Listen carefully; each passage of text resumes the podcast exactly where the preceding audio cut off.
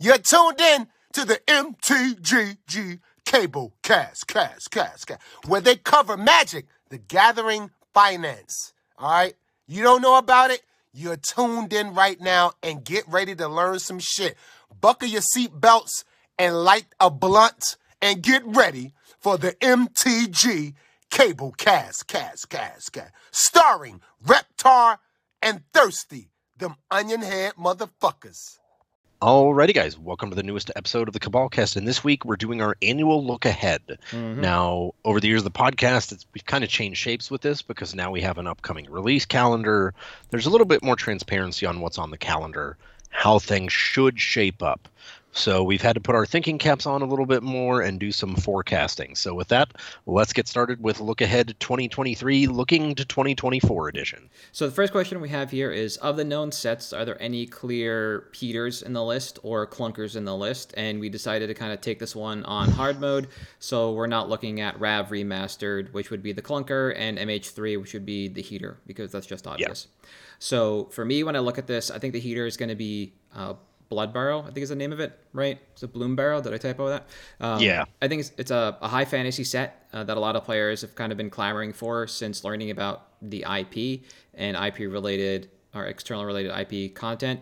Uh, the way they kind of inject things like that into the product, it has the ability to revitalize, revitalize this interest, bring us back to this kind of like high fantasy normalcy that we saw Yeah. on Dominaria, a world that basically stemmed from Dungeons and Dragons and by being so kind of like off the wall in this regard where the majority if not all the characters are going to be centered around animals it has like i said the opportunity to renew interest from older players as well as bring some newer players in when you see what they're doing creatively within the game uh, conversely i think the clunk the clunker is going to be uh, outlaws of thunder junction i believe i said this before which is okay.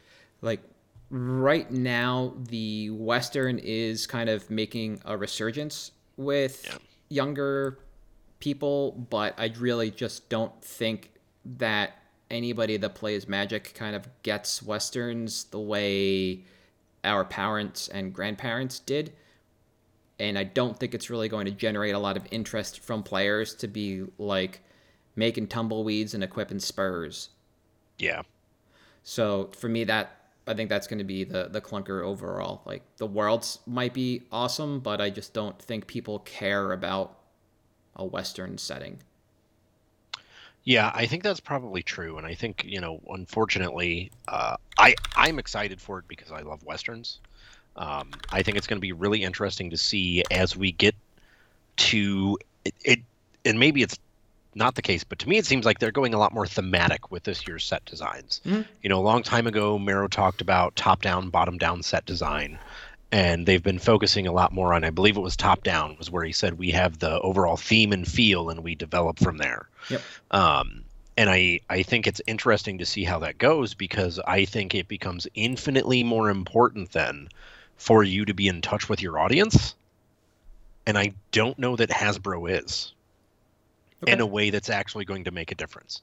But I'm I'm super stoked to see what happens over the next year. Obviously, it Yeah, sounds sure. awesome. Um, yeah, for for me, it's actually a little bit of a curveball. Um, I'm going the same set for both. Okay. Fallout.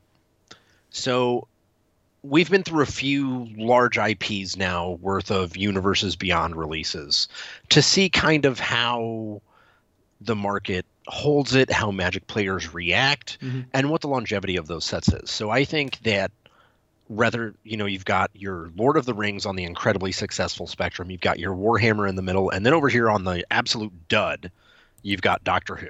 Yeah. I think Fallout is going to fall squarely in between Warhammer and Lord of the Rings. But Hmm. I think the Venn diagram of those two is mostly overlapping in terms of people who will actually give a shit about this product. Okay. So I think it's going to be something that's very successful, Yeah. but I think it's going to have a very short-lived success.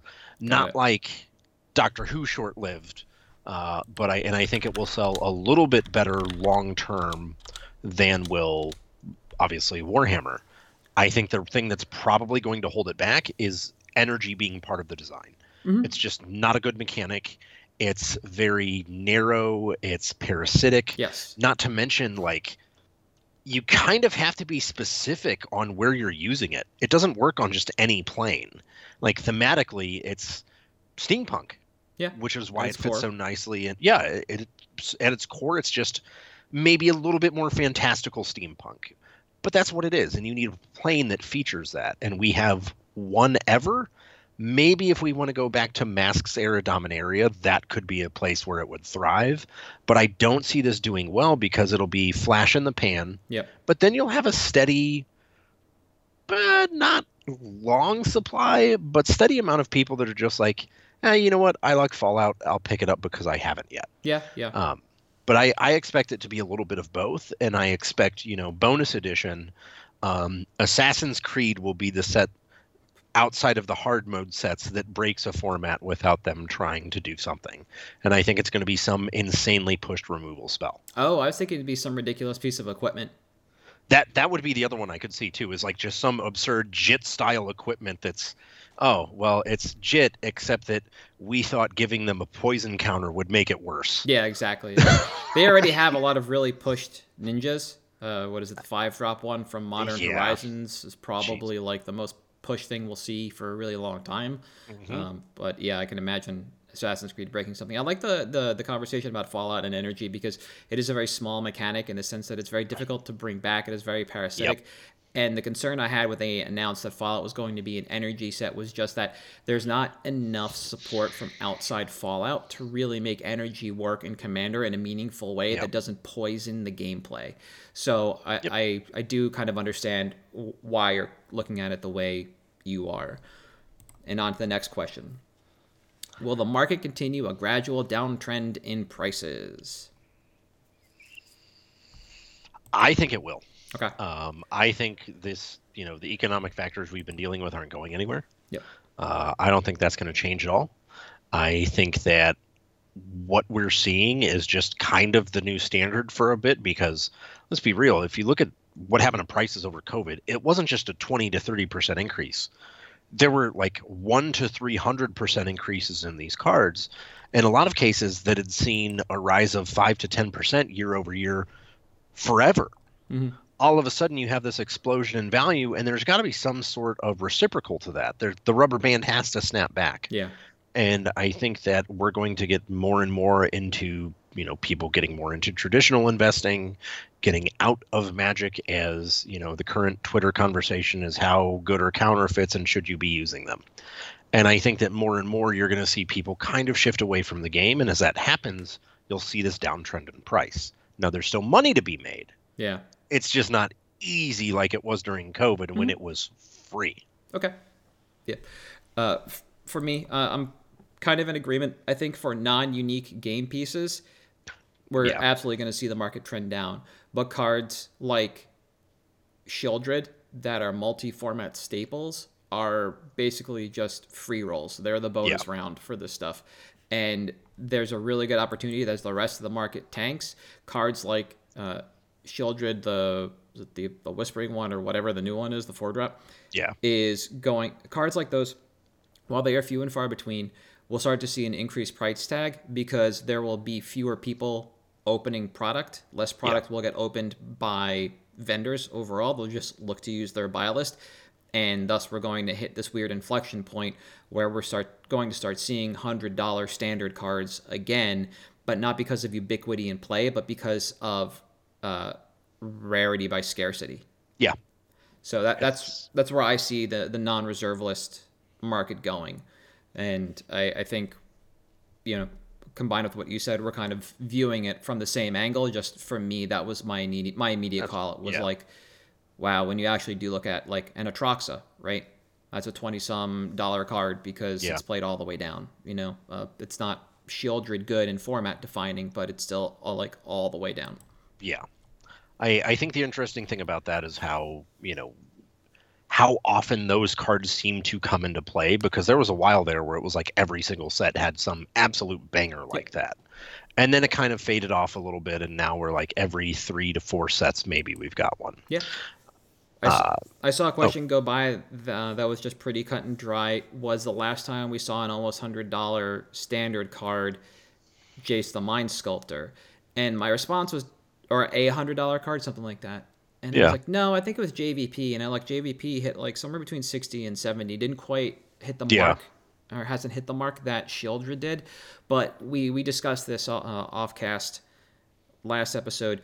The Origins fat packs that were Yeah. held at distro for whatever reason then flooded the market absolutely crashed the majority of those cards so we didn't know but it was also kind of a, a rarity by scarcity problem that was solved once distro opened the floodgates on origins product or their back catalog of origins product as far as sheoldred is concerned and, and what we might see going forward there might just not be that product it might just Yeah. not be printed it might not be sitting there Yeah, and I think that's what we'll expect. So, uh, what what then in the next year? And this can be product release, this can be event, this can be presumed philosophical change or something.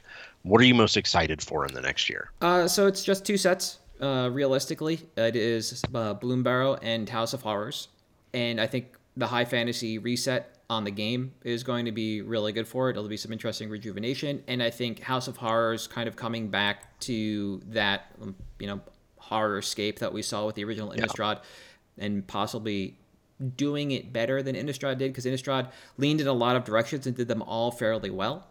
But if Yeah. we can get the horror tropes down again, then I think that's also kind of a, a reju- rejuvenating aspect for the game. There is Yeah. a point where they could just be calling back to calling back to Innistrad with uh, House of Horrors, but I don't think that is going to be the case. I think we're going to stray a little bit I further. hope so. Oh my god, I hope so. like the product uh, description says, um, like more uh, like Amityville horror and slasher films rather Yeah. than just werewolves, vampires, zombies. Um, but for me, that's what I'm looking forward to most is actually just the two set releases. For you? So I'm actually the thing I am most looking forward to is honestly seeing what happens with organized play. Um, Okay. And I I was excited, somewhat excited for this after MagicCon Vegas, but after being at Eternal Weekend and feeling that feeling at an event, which I haven't felt since pre-COVID, where I was like, man, I am excited for every single thing I am about to do this weekend. Yep. And as much as I want to be home in my own bed with the cats and my wife, I love being here. This is a ton of fun. And I want to feel that again. And I think that, you know, Koss and Card Titan again have done a great job of showing other people how to properly run an event, what a good magic event looks like. Mhm. And now that we have an opening here for people to do that, I'm excited to see what kind of changes are in the pipeline for organized play to see if we can get something similar to those events again. Yeah. If we can get an increased pace of events. Because don't get me wrong, I, realistically, there was no way an event every weekend was going to last forever. Yeah, it just couldn't. It, it's not. But at least more than every four months, at least not having to go to a Star City where, like, no offense, you know, there's like 500 people at those. That's not a Grand Prix. I'm sorry, it's just not. And I'm looking forward to see what we can do to try to change things and shake them up. And that's that's what I'm excited for. Yeah, no, I, I feel the same way. Uh, EW was a, a really great event. I got asked a number of times if I was going to be doing any of the events uh, in this coming year, and my first thought was, if they're like this, I would like to. I, exactly. Yeah. If if they are like Eternal Weekend, I'll do every event you ask. Yep. Uh, but as of right now, it's just like four announced Star Cities and Yeah. Pro Tour Chicago, and I don't know if it's a Magic Fest, Magic Fest or Magic Con out in Seattle. It's one or the other. Yeah. but that that's all we know for this year. But yeah, I think OP and how that's shaping up is definitely something to look forward to. Yeah. Unexpected from me though. I thought uh the game was dying, so OP wouldn't matter. But all right, uh, taking uh, a step back and going up a little bit, do we expect Hasbro or WotC to change anything that's going on for the better? I think right now a lot of it, this question has to bank on Hasbro. Yeah. So Uh, what do you I, for this? What I think is happening is, you know, Hasbro obviously has a lot more control at WotC than they necessarily let on or display or own up to. Uh, I am expecting that this year we're going to see, I hope, a little bit of a step back from Hasbro Okay. to say, look, you know, maybe there's some level of self awareness, although all of the earnings calls say otherwise. But I'm hoping that a lot of the pushback they've been getting recently for, you know, for one, Mhm. laying off a bunch of staff two weeks before Christmas, which I get it, there's never a good time to do it. That's way worse. 100%. Yeah. Um, but I'm hoping that they recognize, hey, we need to listen a little bit more to our community and a little bit less to the shareholders. Um, and I would expect we may start to see some things shift towards that Got it. uh, because I think the community feedback has gotten louder and louder and louder about how things are being mismanaged. Vendors are being significantly more vocal than they ever have about their displeasure with things. And I'm hoping that they start to realize, and they will start to realize, hey, yep, but that we messed up. We're out. We totally screwed it up. Sorry, guys. You can have it back. Mhm. That would. That's what I hope for. Okay. Uh, overall, uh, my answer to this is worse with a question mark because I'm not quite sure how we get worse than 2023 because this this also had the release of the Dungeons and Dragons movie, which while God. I believe a success in the long run, also saw them pull back not with open yeah with the open GL gaming license right Yeah. they they How tried get to worse than that. right they tried to rug pull that. We have the firings basically at the end of the year. And so it is hard to imagine that things really do get worse from where we are. I just believe that hasbro has the capability to do this. I just don't know how it's going to happen yet. And Yeah. it could be like i mentioned last episode possibly two layoffs like i expect. One somewhere in q1 and one somewhere in q2 so we might not even know until the end of the year that things are actually getting worse because they just continued to shed headcount. Shed. right? Yeah. Um, we're we're coming up on the 50th anniversary of D and D, and people are wondering, well, what the hell are you going to do when you just dropped your workforce in a Yeah. game that- that people how have are you to celebrating this now? Yeah, to actually do work on. Yeah. But at the end of the day, I think the only way that 2024 really looks up for both Hasbro and WotC is that Pioneer and Modern both end up on Arena because Yeah. that solves a ton of the cash flow flow problem that it seems Hasbro has when you bring people over from MODO to Yeah. Arena and basically make them re-up in the economy in some way, shape, or form, even if it's just a fee of transferring their collections from one platform to another, because that's Yeah. going to be the sticking point. But once you can do that and you can support the gameplay, then you absolutely need to Easy. get yeah, you need to get those formats on Arena and just let MODO die in the hands of whomever owns it now. Yeah. Let them own Legacy, Vintage, and Vintage Cube, basically Yeah. cool that you can have it. I think for me, if anything is going to make 2024 good for WotC under Hasbro, it's got to be that.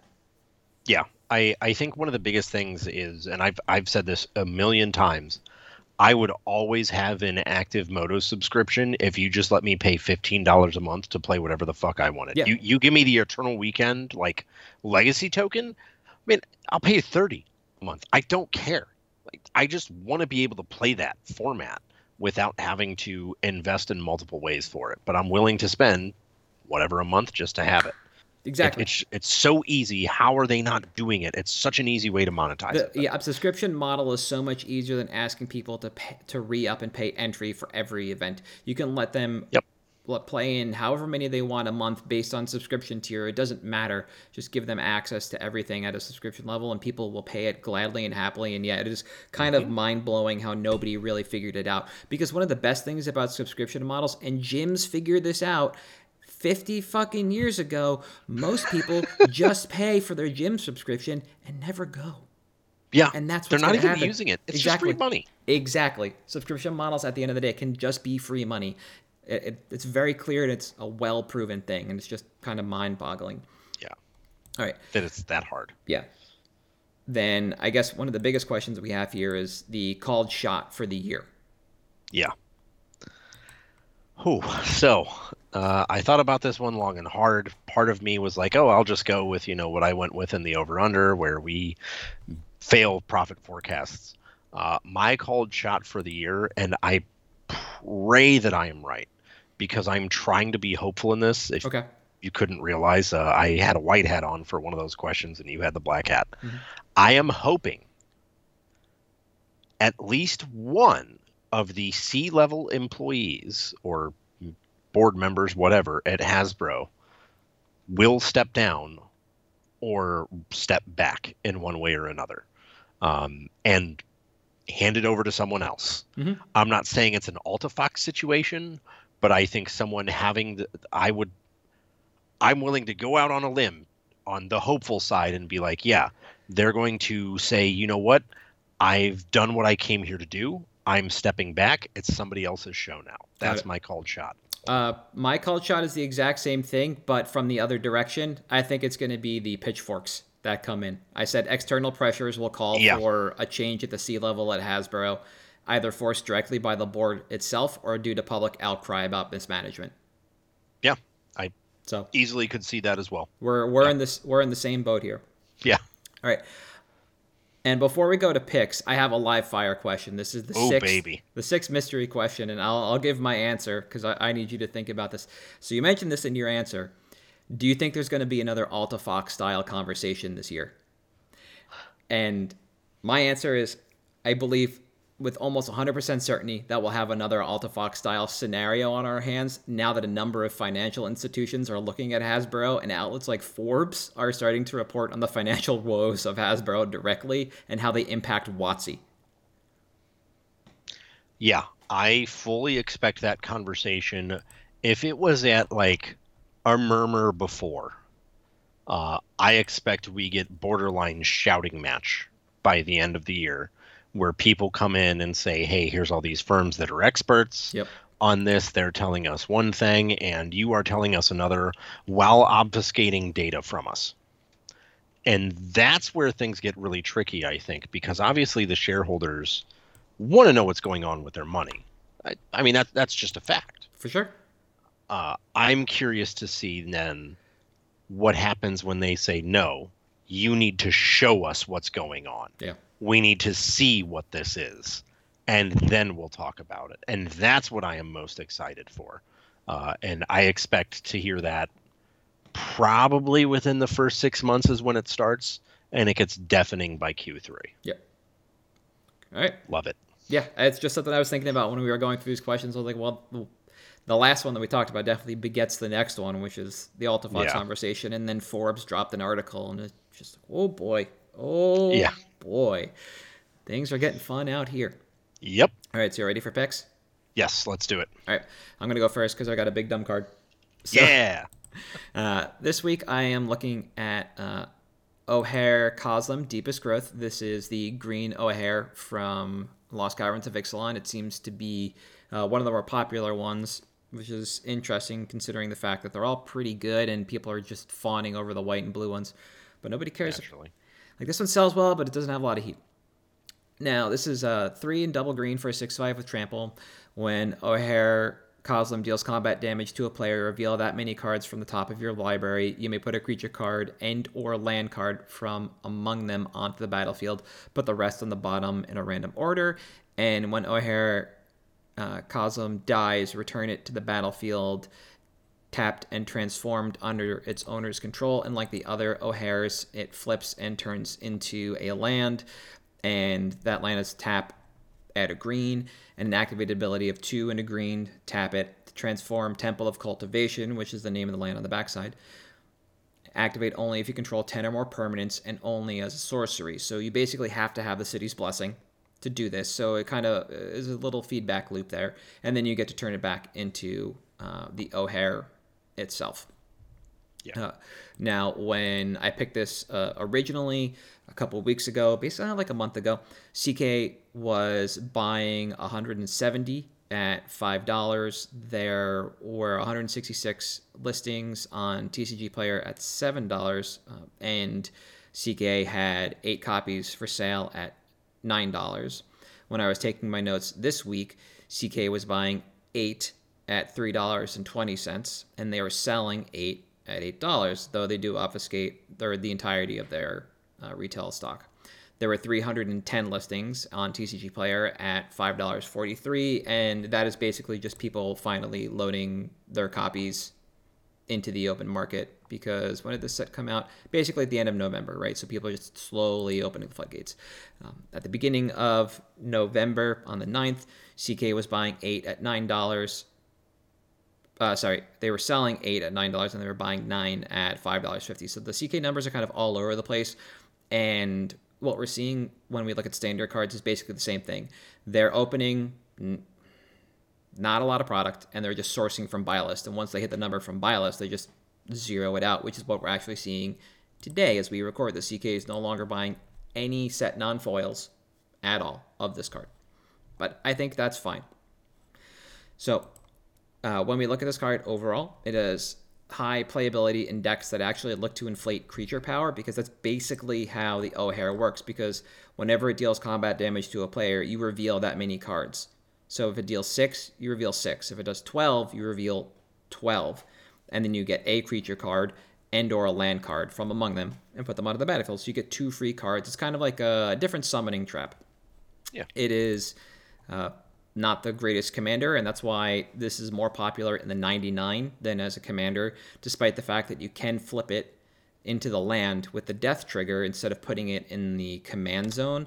But really as we dig in we see people looking to extend the uh, the color identity around this card to at least Gruul which basically makes sense because mono green doesn't offer maximum redundancy on the inflate that Gruul does and when we start taking a look on rec that's basically like all we're seeing when we look at this card as just being in the 99 we see Xenagos God of Revels uh, we see stuff like uh, Gishath, which does want to pump and give trample. And then we just see some generic like uh, fatty style decks in Mayael the Anima, which is like one of the OG Naya generals, where you're going to yeah. trigger as much as possible off creatures that have power five or greater, because that is not just Mayael's uh, activated ability, but in that deck, the pre-constructed, they gave you all the like elemental cards from Shards of Alara that triggered off of that. So people kind of still kind of sit, stay in that same frame when they're looking yeah. at this. And this basically is just a super casual, friendly card that can end games hilariously inside the combat step because you can flip a creature that pumps like Craterhoof off of first strike damage, pump the rest of the squad, and then deal regular damage.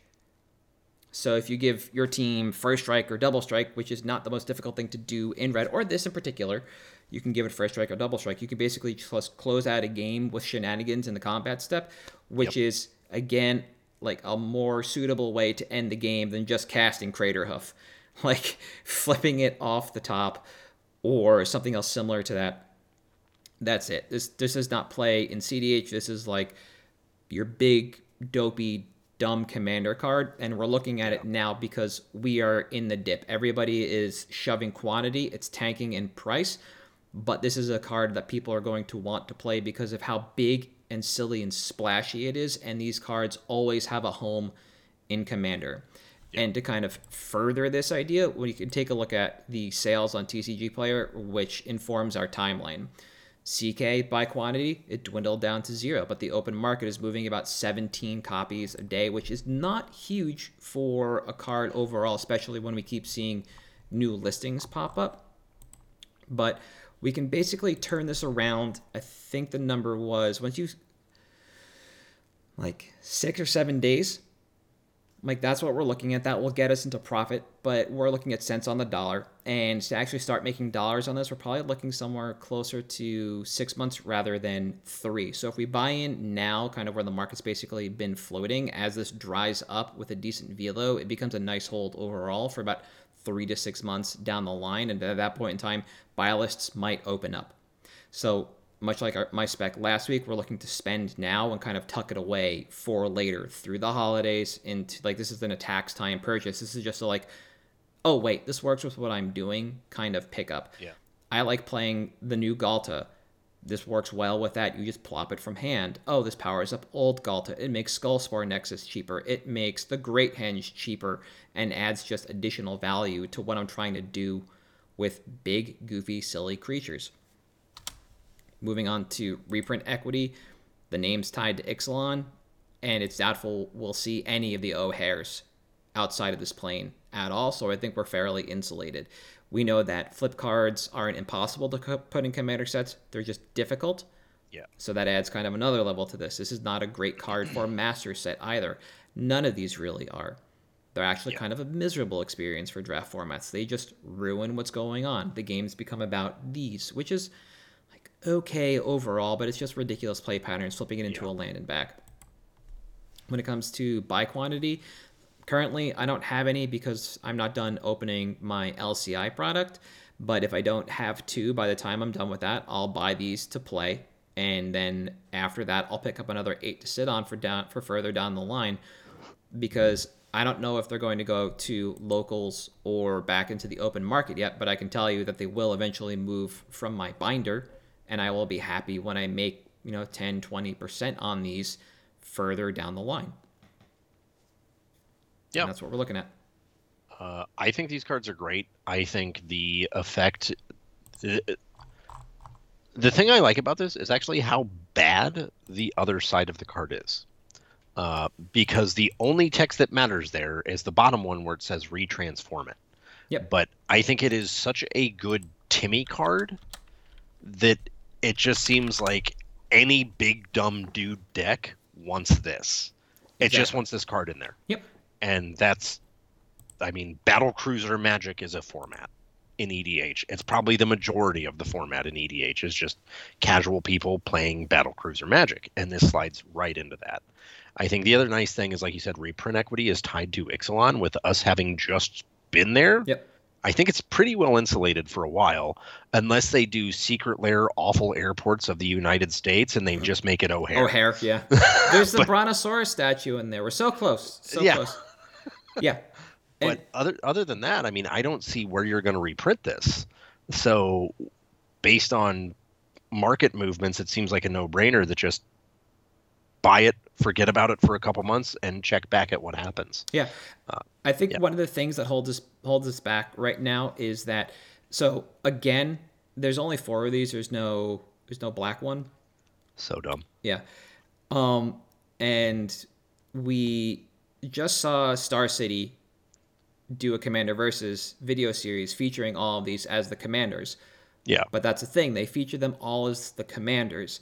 And Ojer Kaslem is not a good commander. So it didn't quite flounder and sputter out in that game. It just did not have a good showing. So if people are looking yeah. for at content creation, see that immediately like, oh, the card's kind of poopy.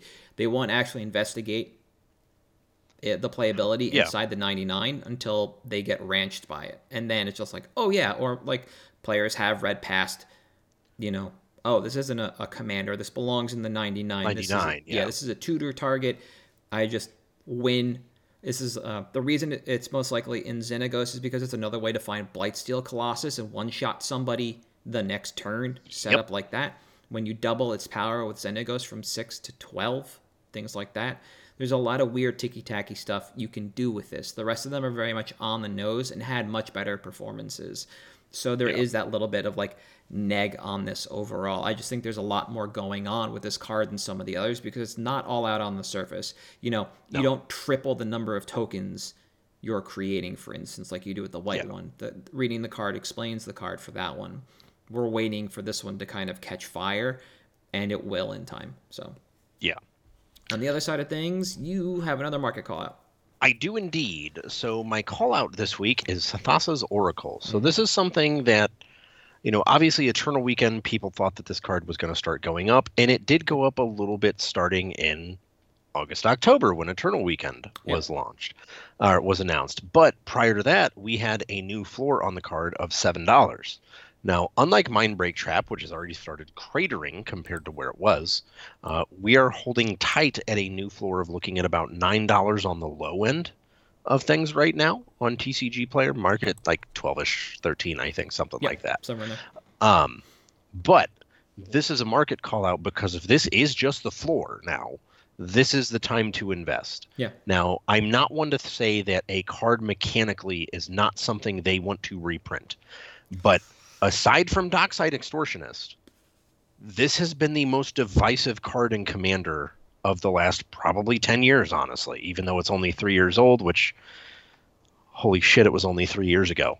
Um, it, it's just incredibly powerful. It's warping. It's a feels bad to Yeah. lose to in EDH. So this is like uh, jokes have layers like ogres, and this is one of them.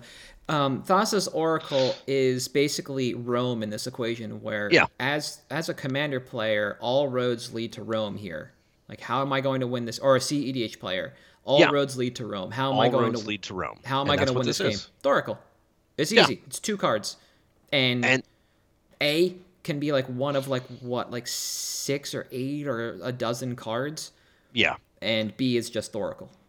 yeah, and you know, being a two drop, there's tons of ways to tutor that up. Uh, but the other thing is, at least locally, and again, I've tried to go more anecdotal LGS based with the approach. A lot of our players are now starting to just, if you can't beat them, join them. Yeah. I just have to accept that if I am going to go to a tournament for this, if I am going to play at a high level, I just have to have Thoracle in my deck at this point because it's the most efficient way to do things. And it sucks. But I mean, if the response to Dockside was have a conversation, that's probably going to be the response to Thoracle. And I think that now that we're seeing a little bit of a drop off in this card, not price wise, but in terms of velocity, because Eternal Weekend is over, Yeah. now's the time to take a look, see how the dust settles, and start picking up if you haven't already. Uh, I mean, there was a time not that long ago where this card was, you know, $20, $30 at a booth at an event. So it's fairly close by. I think like earlier this year, you could get them for that. Mhm. Um, that we were at a higher price point than this. So right now, you know, we're sitting at what was buy list six months ago on this card, and I don't see it getting much lower because seemingly the adoption is increasing. Yep. And I just wanted to call it out as, hey, keep an eye on this. This is something to pay attention to. Maybe start picking it up or pick a couple copies up if you haven't yet. Obviously, like for us as a store, we could have infinite copies and we'll still sell them all because Oh, sure. EDH is the most popular format in store. Yeah, and it's actually played in every paper constructed format it's legal in yep. as a WinCon. Every single Yeah. one of them. Think of one. It's played there, guaranteed Yeah. And it's that uh the the Goofy Arena format that just came out, Timeless. Yeah, You can Thoracle combo in Timeless. it's so dumb. So even in non-paper formats, in digital-only formats, people are Thoracling. This is a card that It, it is It's- a game pillar. It is not a format pillar. It is Yeah. a pillar of the game. it almost point. just feels like there's a standoff surrounding this card, which is just like either somebody just needs to make a move and say like, all right, we're just going to actually rebuild Thoracle combo for very Yeah. like modern, and that's it. We're going to make this deck good and end it here, or just make a small run on Thoracles and and basically buy out the individual players selling it and just put them all in stores. And when that happens, Yeah. this card just takes off in terms of price, and it's never going to come back because Nope. at its core, just like Dockside Extortionist, I do believe this card is a, a design mistake. Yeah. Like- and I, I think that unlike Dockside Extortionist, this is not a design mistake that people think is fun. No, Some people do think Dockside is fun. People do not think Thassa's Oracle is fun. It's No. efficient. Yeah, It's good. It's not fun. no, agreed. Like the being a legacy player and having a doomsday uh, a doomsday player locally is great because that deck is not like it's not feel bad to lose to because there's so much pl- so much interplay that leads up to Thoracle and back and forth, and it is basically just like a one-two Yeah. thing because you set up your doomsday pile and you go four cyclers Thoracle, we're done. And Yep. like at, at its core, obviously there's nuance based on what's left in the board state Yeah. you might not be able to do that. But the interplay to get there is what matters. When you're looking at Commander and what happens when you start warping your deck around Thoracle and you start gassing Thoracle, a lot of that gameplay breaks down regardless of how many players are at the table because you've got to stop the one player and then the next one just wins. And it is just this resource battle to stop one or two players and then that's Yeah. it the game just folds in upon itself, and the next player or the one after them lose it, or sorry, wins the game basically right Yeah. there. And it's like I said, I think there's just this from a constructed format, this odd agreement for modern that people don't want to be doing it, but they could and should. Uh, Pioneer will probably get there soon enough, and then in Commander, it's just like people don't want to, but they should. And the moment everybody agrees that Thoracle is the thing that that we should be doing, then this Guess what we're doing. Yeah. Yeah. So I like Thoracle as, as a call out overall. This is something that you should be watching anyway because, like I said, the moment somebody or some team decides that's it, we're just going to Thoracle for fun and profit. Yeah. It's That's it. guess what? It's over. Yeah. Exactly. Um, so you get nothing but marks for me on this one. Um, and the, the one thing I do want to say is like, we just got a Merfolk Commander deck. We've had a pseudo one before, and I don't think there's anywhere this card ever gets a reprint outside of Secret Lairs. Oh yeah. No, absolutely not. You can try and pretend that this might come up as a mo- in Modern Horizons, but why would you put this card in a Modern Horizons set? It was a standard rare. It doesn't need reprinting from that standpoint. Like, oh, there's not enough population. It's not a brand new card. It actually can just ruin draft formats. Like, especially from a master Cool. set. From a standard set, it was fine. Like that Yeah. format was not one where you were gonna combo out. But modern master sets have the uh, the distinct opportunity to get goofy. So overall, I like the pick. I think it's solid. I think it's a good look, and definitely something that, especially if you don't own your copy or copies now, and you think you might be playing these formats, get them sooner rather than later because it'll run you like forty-ish dollars now. In Yeah. the next couple of weeks, it'll be fifty. Pretty straightforward. Yep. It's good. So, I like the pick overall. Anything Thank else before we head out? No. All right. So for at MTG Cabalcast on Twitter, Facebook, Patreon, and YouTube, I am at Halt Iron Reptar. You are, At Damon underscore Thurston. and we'll see you next week.